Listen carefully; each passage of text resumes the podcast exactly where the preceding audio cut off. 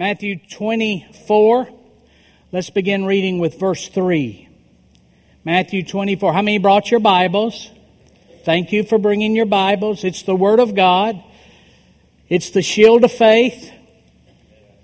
It's the shield of faith.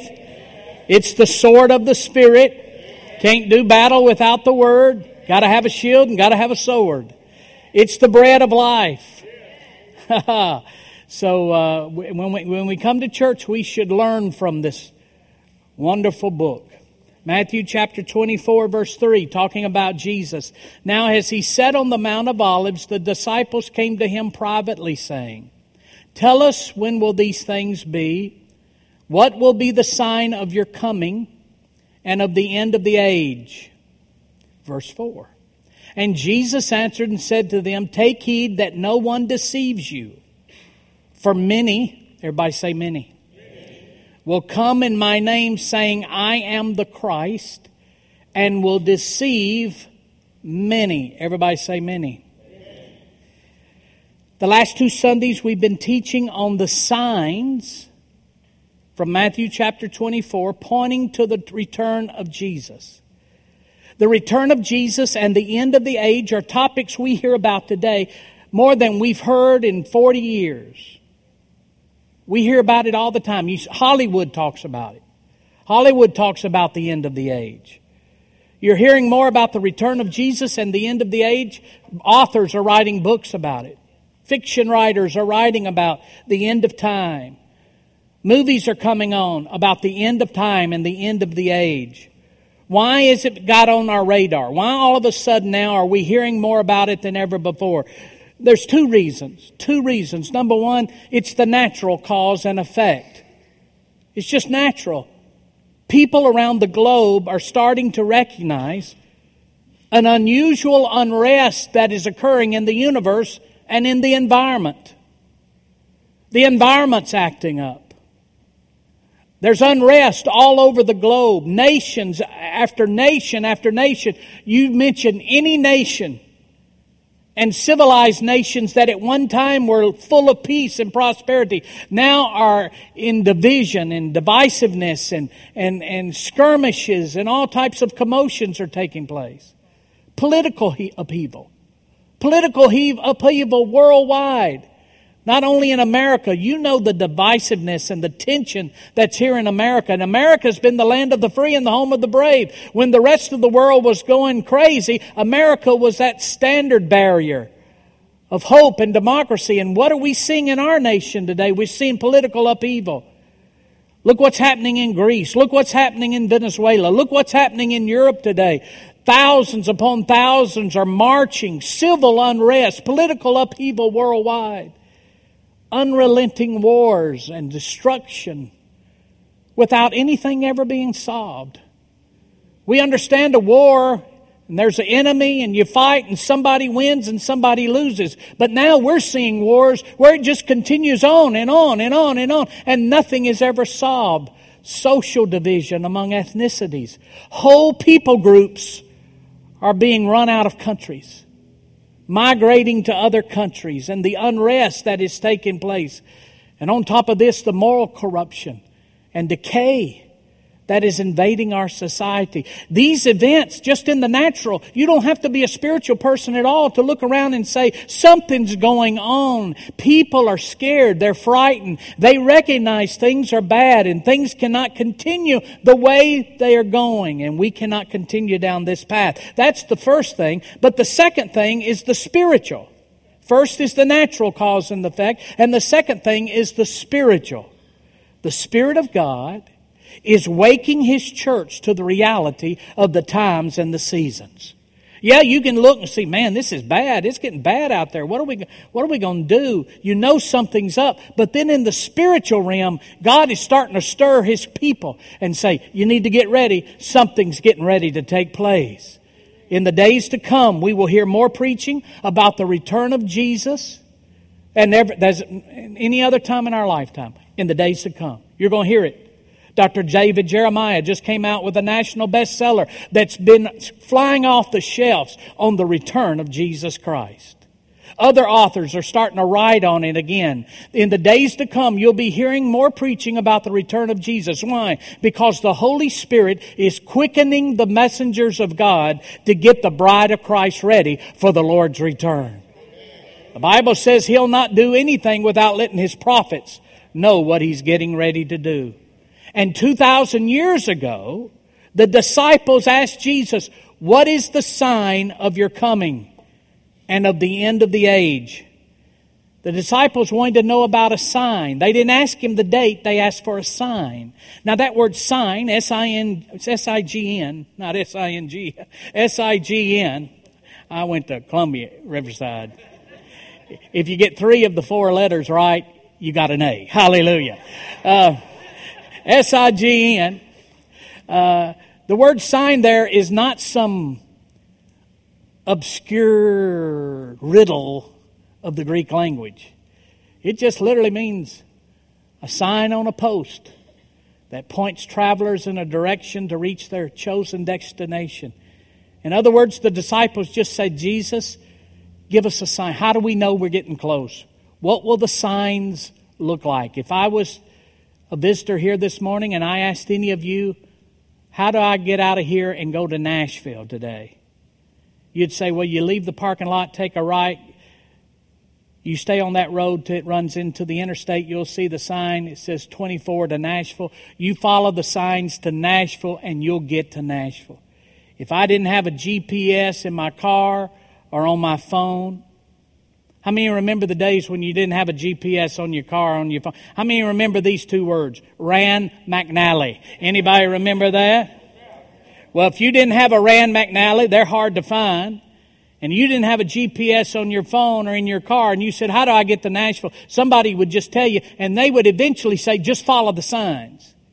Just follow the signs. If you follow the signs, you will get to Nashville." Likewise, the disciples asked Jesus 2,000 years ago, "What are the signs?" And Jesus told them the signs. He told them the signs to look for.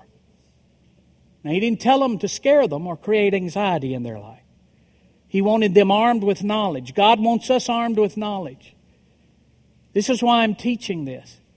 I want you armed with knowledge so that you can protect you and your family from the destructive trends that will be associated with the closing days of this age and that are starting to occur. The terrorist things that are going on. The active shooter things that are taking place. Who would have ever thought we'd had to have a police officer at a church? Who would ever thought you'd have to have police at your children's elementary school?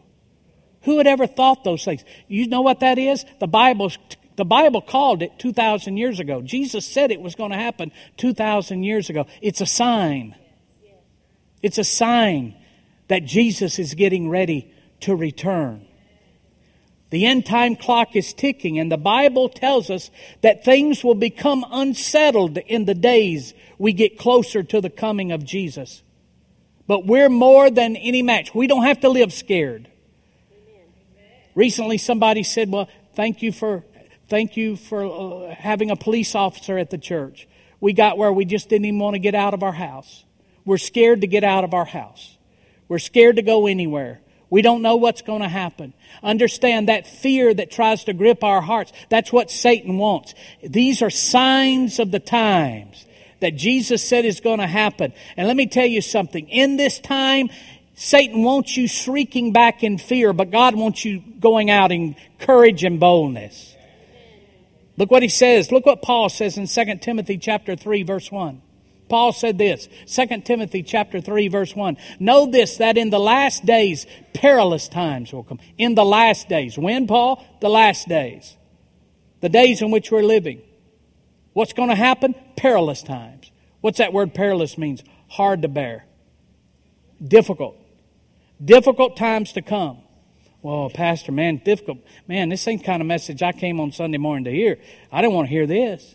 Pastor, I don't want to hear this. The same writer that said difficult times to bear are coming, he also wrote Romans chapter 8, verse 37. Romans chapter 8, verse 37 says, "Yea, in all these things we are more than conquerors." Everybody say conquerors. We are more than conquerors through Him who loved us. That should be a foundational verse of every one of us in these days in which we're living. That phrase, more than conquerors, is a compound Greek word. And it comes from the word more than, the phrase more than, comes from the word Hooper. Hooper. We got a family, their names are Hoopers, H-O-O-P-E-R, and their son, who is a faithful member of our church and works with our 6.8, we just call him Hooper. H-O-O-P-E-R. Well, this Greek word is H-U-P-E-R. Hooper, which means over, above, and beyond. And when I told him that this morning, he said, well, that's me. I'm over, above, and beyond. I'm an overachiever. I said, yeah, you are. And then I kicked him in the hind end when he walked on. I said, get back in humility there, son. Get back in humility. This word, more than a conqueror, carries the idea of superiority. It's talking about you. It's talking about me and you, the children of God, in the midst of perilous times. It's talking about our identity and our ability in difficult times.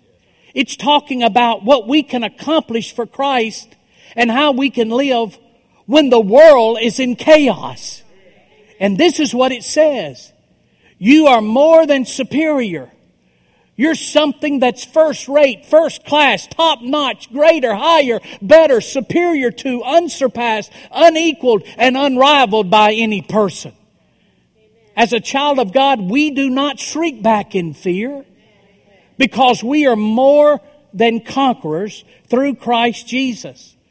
Jesus warned, as the present age comes to a close, that an end-time deception would attempt to infiltrate every part of society.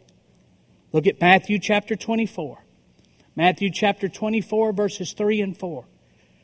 As he sat on the Mount of Olives, the disciples came to him privately, saying, tell us when will be these things be, and what will be the sign of your coming? What's the signpost? What can we see that lets us know you're getting close to coming? And what's the sign of the end of the age? And Jesus answered and said, take heed that no one deceives you. The first sign is spiritual deception. For many, everybody say many, will come in my name saying I am the Christ and will deceive how many? Many. The word deceive means to wander off course. He's literally talking about walking away from a moral position that we once held to be true. Do you not see the signs in the United States? And in the world, 10 years ago, there are things that are, today, there are things acceptable on TV and people come out in favor of that 10 years ago we wouldn't even speak about in a public setting. The moral decay that is happening in our nation is happening at a pace like a tsunami rushing in. People that you know that at one time had a strong, moral, biblical foundation are now, you're watching them fall away and be caught up in this spirit of immorality that is taking over our nation and is creeping into the church. The first and primary sign that Jesus said to be looking for is a deception so strong that a moral confusion engulfs society with misinformation about what is morally right and morally wrong. Last week I taught you what Isaiah said. Isaiah chapter 5, verse number 20. He said this, woe to those who call evil good and good evil. Isaiah warned that what once was viewed as morally wrong would be acceptable and even celebrated one day, and now we're seeing it take place. What was once upheld as a moral standard is now a symbol of injustice, and people who believe in that moral standard are now branded intolerant. Intolerant. It's a sign of the time. And we need to wake up. It's time to wake up. The Lord is telling us. He's showing us these things so we'll not be caught up in this deception. Now notice what else he says. Matthew 24, verse 4 and 5. And Jesus answered and said to them, take heed that no one deceives you. For many will come in my name saying, I am Christ, and will deceive many. The word many there that he uses twice is the same word, and it refers to large multitudes. Listen to what he's saying. Large multitudes in the last days are going to be deceived. Large multitudes. Listen to what he's saying. This is what scares me. This is what bothers me. Scared's not a good word. This is what bothers me. Many ministers will arise in the last days and will deceive and lead away many. It's a sign. Jesus says that in the days preceding his return, large multitudes will be led into spiritual error on many different levels. Notice what he says. Many, Matthew 24, verse 5, for many will come in my name. They will come in my name.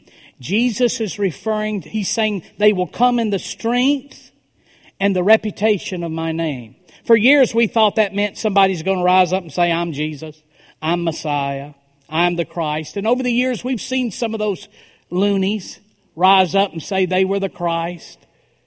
And we just discarded them. But if you read the whole scripture, it says they will come in my name. They will come in my reputation. They will come using me. Not saying they are me, but they'll come with my reputation. What he's talking about is a whole host of ministers in the last days who are going to get away from the Bible and start teaching things that are not biblically based. Listen, everything on Christian TV is not Christian. Everything on Christian TV is not Christian. You say, how do you know the truth? How do you know the difference? You know the difference by knowing your Bible. Amen. Knowing your Bible.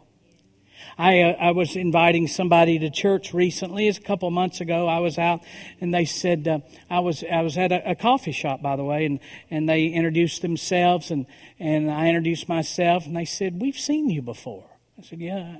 Where have we seen you? I pastor. Oh, yeah, we came there one time. And I said, really? Yeah, well, thanks for coming. Did you enjoy it? Well, yeah, it was all right.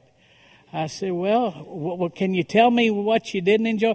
Well, I remember you preaching, and you just read too many verses for us.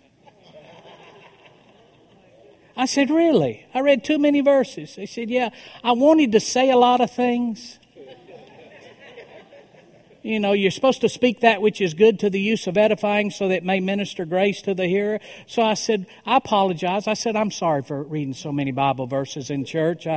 I'm sorry I did that. And they said, well, don't take it wrong. We liked you and everything, but, you know, it's just too much of that. It's too much of that Bible stuff.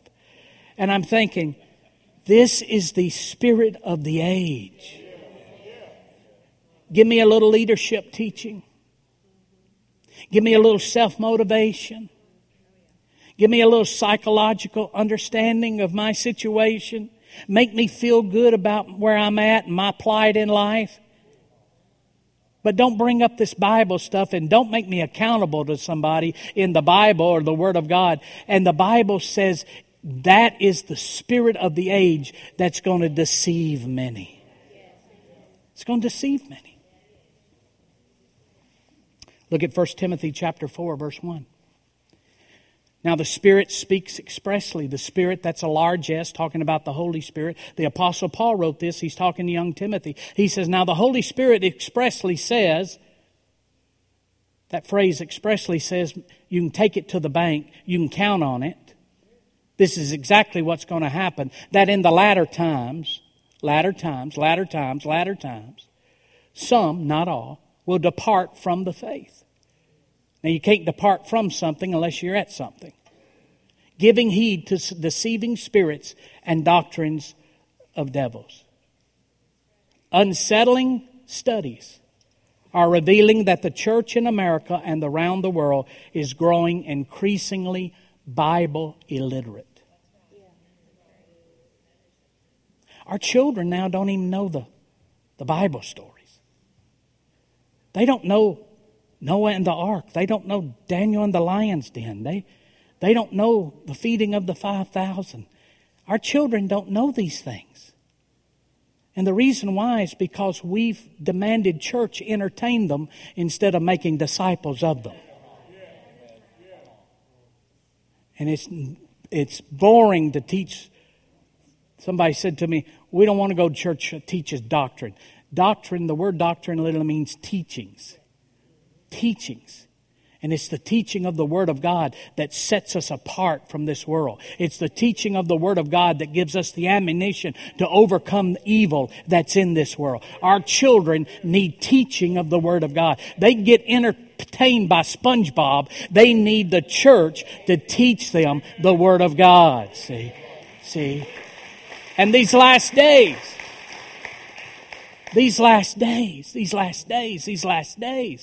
there's a spirit of deception that's creeping. Nobody means to. We don't intentionally mean to be caught up. That's why it's a spirit of deception. It leads you away when you don't even realize it. And it's a sign of the last days. Turn back to Matthew 24. Let's close this thing down. Matthew chapter 24. This is not on the screen. I'm going to get off camera here. Off the cue here for a second. Matthew 24 verse 5. For many shall come in my name, saying I am Christ, and shall deceive many. I'm reading from the King James. And ye shall hear of wars and rumors of wars. See that ye be not troubled, for all these things must come to pass, but the end is not yet. The first major sign is a spiritual deception, a moral decay. And Christians getting caught up in it. Amen. Christians doing things, acting in ways that they know years ago was morally wrong, and now they just do it. And don't you say anything about it. If you do, you're a hater.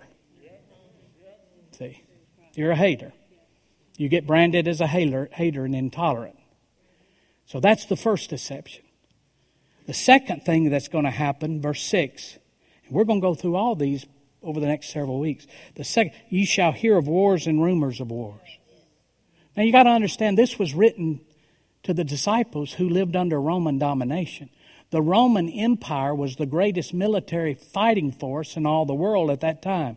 They had literally conquered nation after nation after nation. They understood war. People back then understood war. People throughout generation after generation have understood war. So you say, well, there's always been war. What's the big deal? That's no big deal. It's that other thing he said. And you shall hear of wars and rumors of wars. That word rumors there means earful. Earful. The word rumor means to have an earful. Understand, when this was written to the disciples, there wasn't no internet. There wasn't no cable TV. There wasn't no. That's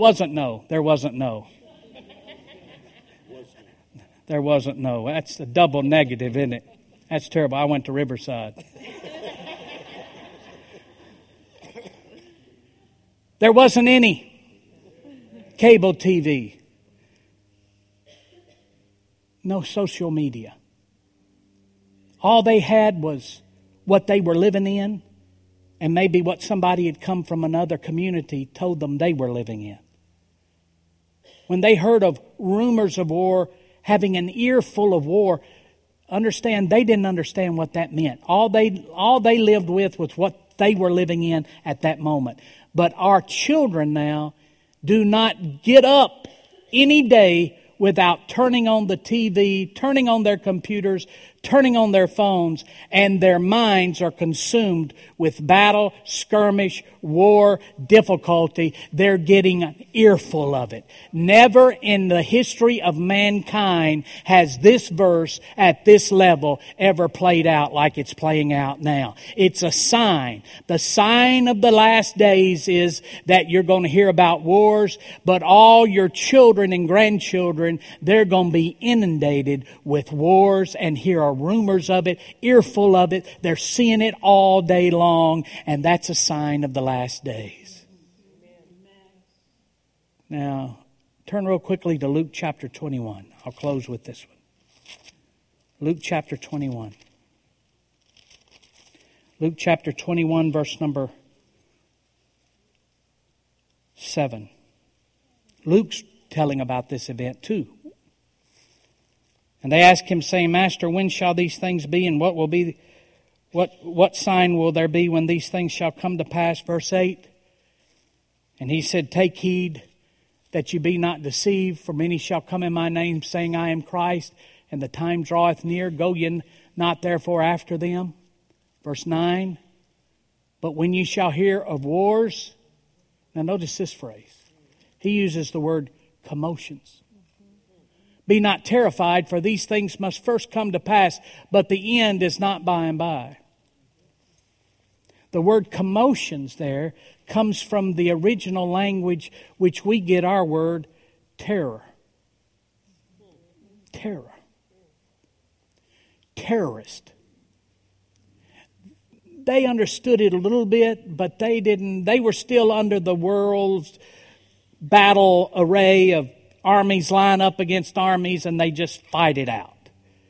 They had no real understanding of what a terrorist does. So when the Lord Jesus says there's coming a time when there's going to be wars, and your children and grandchildren, that's all they're going to hear about. They're going to get an earful of it, rumors of it everywhere. And then he said, there's going to be a time of terrorists.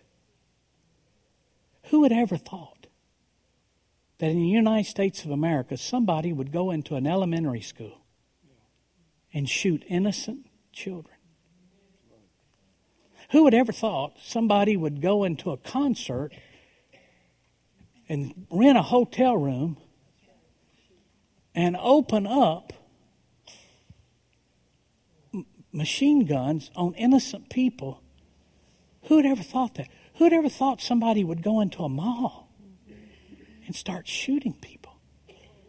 He says, it's a sign of the last days. He says, and when these things start to happen, Christians, wake up. Yes. Wake up. It's a sign. Mm-hmm. It's not just an outbreak of mental illness. This is a sign. When all these things start to happen all at the same time, it's a sign of the last days. And then he says, but don't be troubled. Don't be troubled. Recently, I got an email from a lady who said, I just want to thank you. We came to church and I just want to thank you. And I just knew she was getting ready to finish the sentence. Your preaching is probably the best I've ever heard. I just want to thank you. Your preaching is dynamic. But she didn't say that.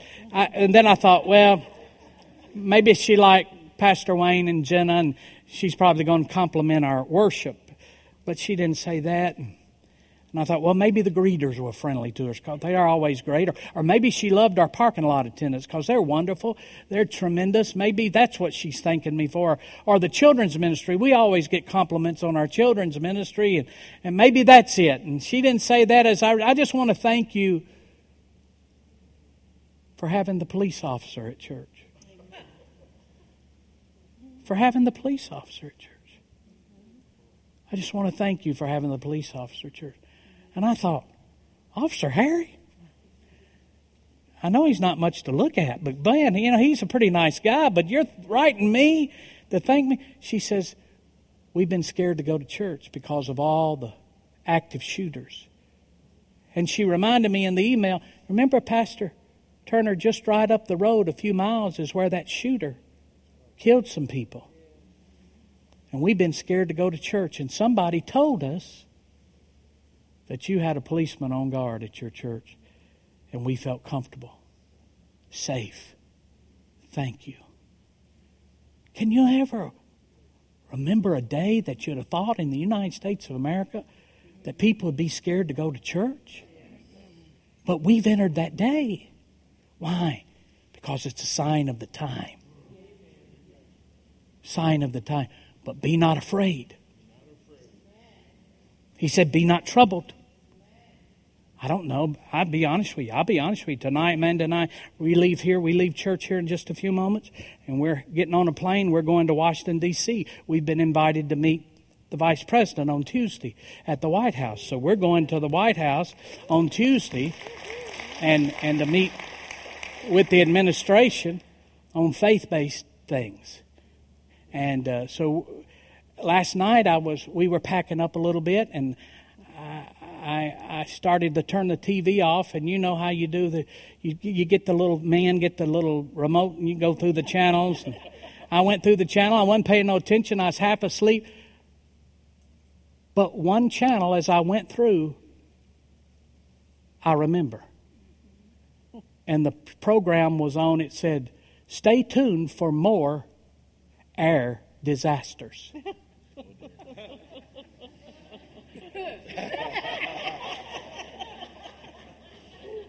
I can't remember the score of the ball games. I can't remember. But all night long, I tossed and turned trying to get out of that airplane that was heading down, nose down. You know how fear will get you. You see about these active shooters. You see about these terrorist things that are going on. You see all of this stuff, and you have to fight to keep peace of mind. The Bible says, be not troubled. What's it saying? Philippians 4:7. Let the peace of God guard your heart and mind during these difficult days. That word guard there, it's talking about in those days, a city had gates, and at the gates stood guards. And the guards would look and see who's coming through the gates. And if they didn't like the person that was coming through the gate or felt the person coming through the gate was a danger to the community, they would stop. The guards would block the gate and not let people through. Well, that's what the Bible says. When you hear wars and rumors of wars, when fear tries to grab your mind, when terrorism and the thoughts of terrorism and danger come in at you, you've got to put the guard up. You've got to let the peace of God guard your heart and mind, or it'll drive you to your corner and you'll never get out of your house, or you'll never accomplish what God wants you to do. But you've got to remember, we are more than conquerors. We are first-rate, unrivaled. We're unrivaled. We're a walloping force for Jesus Christ. Amen. The end is coming. The signs are appearing. Not to scare us. Not to stop us. But to prepare us. To forewarn us. So we can get our families ready. So we can get our friends ready. And so we can get ourselves ready for the trends that we're going to see materializing in the days to come.